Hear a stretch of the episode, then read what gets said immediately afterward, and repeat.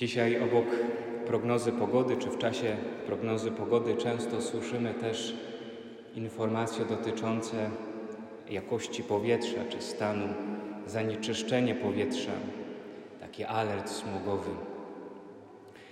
To rzeczywiście ważna informacja, zwłaszcza w okresie, który już za nami, czyli jesienno-zimowym, kiedy y, ogrzewamy nasze domy, mieszkania. Niestety ogrzewamy różnymi materiałami, które zanieczyszczają środowisko. Stąd z jednej strony informacja o tym zanieczyszczeniu, a z drugiej strony wiele programów edukacyjnych, programów proekologicznych, programów, które mają w nas wytworzyć tę wspólną postawę czy wspólną odpowiedzialność za jakość powietrza, za jakość naszego środowiska. Ale jest pewne zanieczyszczenie, które jest o wiele groźniejsze niż zanieczyszczenie środowiska. Pięknie o tym powiedział Benedykt XVI na Placu Hiszpańskim przy figurze Matki Bożej w 2009 roku. Powiedział, że znacznie niebezpieczniejsze jest skażenie ducha. Ono powoduje, że na naszych twarzach jest mniej uśmiechu, są one posępniejsze, że nie pozdrawiamy się nawzajem, nie patrzymy sobie prosto w oczy. Miasto tworzą oblicza, mówił wówczas papież, ale niestety zbiorowe zachowania mogą sprawić, że przestajemy dostrzegać ich głębie. Widzimy wszystko w sposób powierzchowny osoby stają się ciałami, a te ciała tracą duszę, stają się rzeczami, przedmiotami bez oblicza, wymienialnymi i nadającymi się do użycia. To jest jakieś zagrożenie, szczególnie dla nas żyjących w mieście.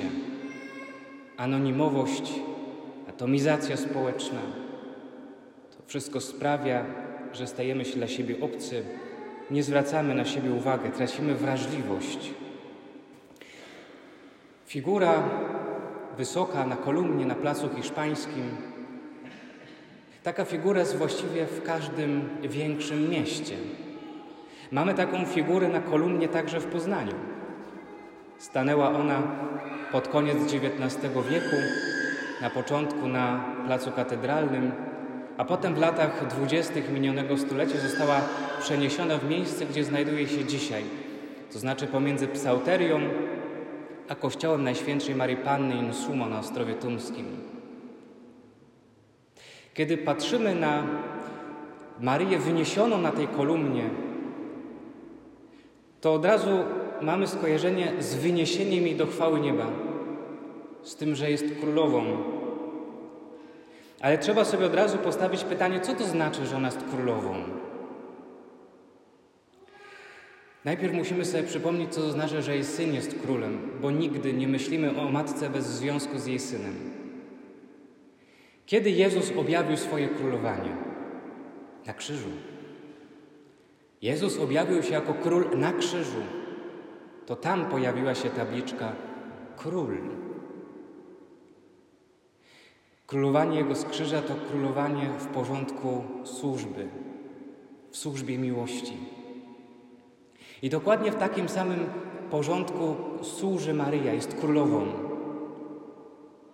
To królowanie to przede wszystkim pokora, miłość i służba. Czy nie o tym mówi Maryja, kiedy wielbi Pana i mówi, że wejrzał na uniżenie swojej służebnicy? Czy nie o tym mówi, kiedy zgadza się na zwiastowanie anielskie i mówi, niech mi się stanie według słowa Twego? Oto ja służebnica Pańska. Kiedy więc patrzymy na Maryję wyniesioną wysoko na tej kolumnie, kiedy w ogóle patrzymy na jej wizerunki, to mamy sobie właśnie o tym przypomnieć, że królowanie oznacza służbę w miłości. To znaczy oznacza miłość wzajemną. Kiedy patrzymy na Maryję, mamy sobie przypomnieć, że tak jak ona doświadczyła w swoim życiu niesamowitej łaski, niesamowitej łaski, łaski pełnej, to chce ona, która doświadczyła tej łaski, żebyśmy także i my doświadczyli od Boga łaski. Żebyśmy doświadczyli od Boga miłości. Dlatego, kiedy patrzymy na jej wizerunek, kiedy ją czcimy, także jako królową, to po to, żeby nas to otwierało na działanie Boga. To znaczy, żebyśmy patrzyli na innych tak, jak Bóg patrzy na nas.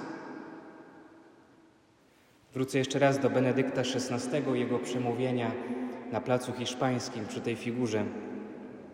Papież pisze, czy mówił wtedy, że Matka Boża uczy nas otwierać się na działanie Boga, byśmy patrzyli na innych tak, jak On na nich patrzy, sercem, i abyśmy patrzyli na nich z miłosierdziem, z miłością, z nieskończoną czułością, zwłaszcza na tych, którzy są najbardziej osamotnieni, pogardzani, wykorzystywani.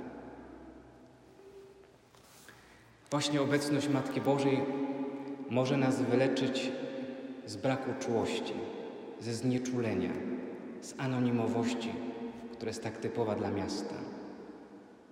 Prośmy ją dzisiaj, żeby nam dała, dawała wrażliwe serce, serce wrażliwe na drugiego człowieka, serce wrażliwe na potrzeby drugiego człowieka, na biedę drugiego człowieka, duchową, psychiczną, moralną. Prośmy o wrażliwe serce. Wtedy, kiedy będziemy mieli wrażliwe serce, takie jak Bóg, tak jak ona, to wówczas będzie królowanie Boga i królowanie Maryi na ziemi.